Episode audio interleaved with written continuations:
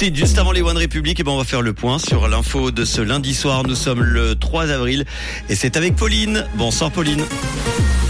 Bonsoir à tous. Les aînés ignorent souvent leurs droits aux prestations complémentaires. Affaire Crédit Suisse, le ministère public de la Confédération veut une place financière suisse propre et du soleil attendu demain matin.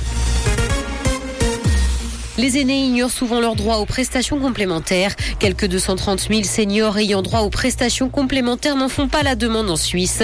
Et la méconnaissance de leur existence en est la principale raison. Certains renoncent par ailleurs à déposer une demande en raison des formalités administratives et d'autres ne veulent pas être une charge pour l'État. Affaire Crédit Suisse, le ministère public de la Confédération veut une place financière suisse propre. Le procureur général a ouvert une enquête sur les circonstances des fuites sur la reprise de la banque par UBS. Les fuites dans les médias pourraient avoir influencé les conditions financières et les dispositions contractuelles de l'accord de rachat de Crédit Suisse.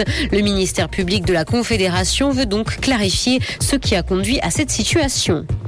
Canton de Vaud, les journées des métiers d'art attirent 3500 personnes. Elles étaient gratuites et organisées pendant trois jours par le canton. La manifestation a permis aux visiteurs de rencontrer des artisans d'art dans leur atelier privé ainsi qu'au château de Morges. Plus de 40 artisanes et artisans ont participé bénévolement pour cette huitième édition en terre vaudoise. Dans l'actualité internationale, coronavirus, le Japon cesse d'imposer des tests aux visiteurs venant de Chine. Tokyo va mettre fin mercredi à une mesure que Pékin qualifiait de discriminatoire. Les visiteurs en provenance du pays devront seulement fournir la preuve d'une vaccination ou présenter un test négatif effectué avant leur voyage. Tokyo a appliqué depuis décembre dernier une restriction sanitaire ciblant spécifiquement la Chine et ce face à la flambée des cas de Covid dans le pays. Google va indiquer à ses utilisateurs où planter des arbres en cas de canicule. Le moteur de recherche va afficher une alerte ainsi que des informations pratiques en cas de forte chaleur. L'alerte indiquera notamment la durée de la vague de chaleur et donnera donc des informations pour rester au frais. Et par le biais de son initiative Tree Canopy, la firme aide donc les villes à identifier les zones où il est judicieux de planter des arbres.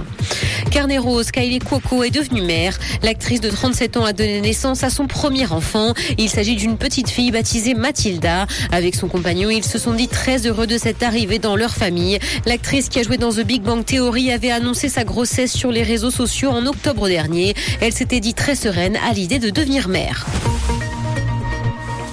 Il va faire beau demain matin et aucun nuage n'est attendu à l'horizon. Côté température, le mercure affichera moins 1 degré à Lausanne et Carouge, ainsi qu'un degré à Genève et Palinges. Bonne soirée à tous sur Rouge.